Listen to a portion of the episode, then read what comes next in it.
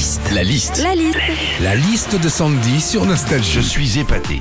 Quoi 16 millions d'adeptes à la randonnée pédestre en France. 16 millions d'adeptes. Qu'est-ce qui se passe quand on part en rando? Voici notre randonneuse Sandy. Quand on part en randonnée pédestre, la base c'est l'équipement. Hein. T'as la polaire de rando, le pantalon de trekking, le sac à dos, la gourde, la tente Quechua. T'es tellement bien équipé que tes potes ils croient que tu viens tourner une pub pour Decathlon. Quand on part en randonnée pédestre, on vient euh, de parler de l'équipement, mais le truc primordial c'est les chaussures. hein. Quand tu t'apprêtes à faire plusieurs kilomètres à pied, tu sais que choper des ampoules c'est inévitable. Ah bah oui, hein. après une rando de 10 km, tes pieds c'est plus des pieds, hein. c'est carrément du papier bulle. hein. Ah, t'es dégueulasse.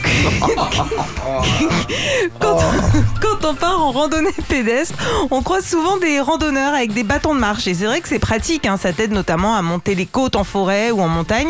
Et c'est devenu une mode parce que même en ville, il y a de plus en plus de gens avec des bâtons de marche. Moi-même, j'ai un petit dénivelé de 1000 mètres de chez moi au Monop. Bah, quand j'y vais, je prends mon bâton. moi. Enfin, quand on part en randonnée pédestre, il y a tout un langage que tu connais pas forcément quand t'as pas l'habitude. Mais heureusement, tu tombes toujours sur des gars hyper calés. Eux, pour te parler des sentiers, par exemple, ils te parlent tout en abréviation. Euh, on va se faire le GR, on redescendra par le GRDP, et puis si on a le temps, on passera par le PR.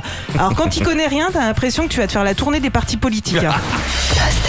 Retrouvez Philippe et Sandy, 6h, 9h sur Nostalgie. Nostalgie.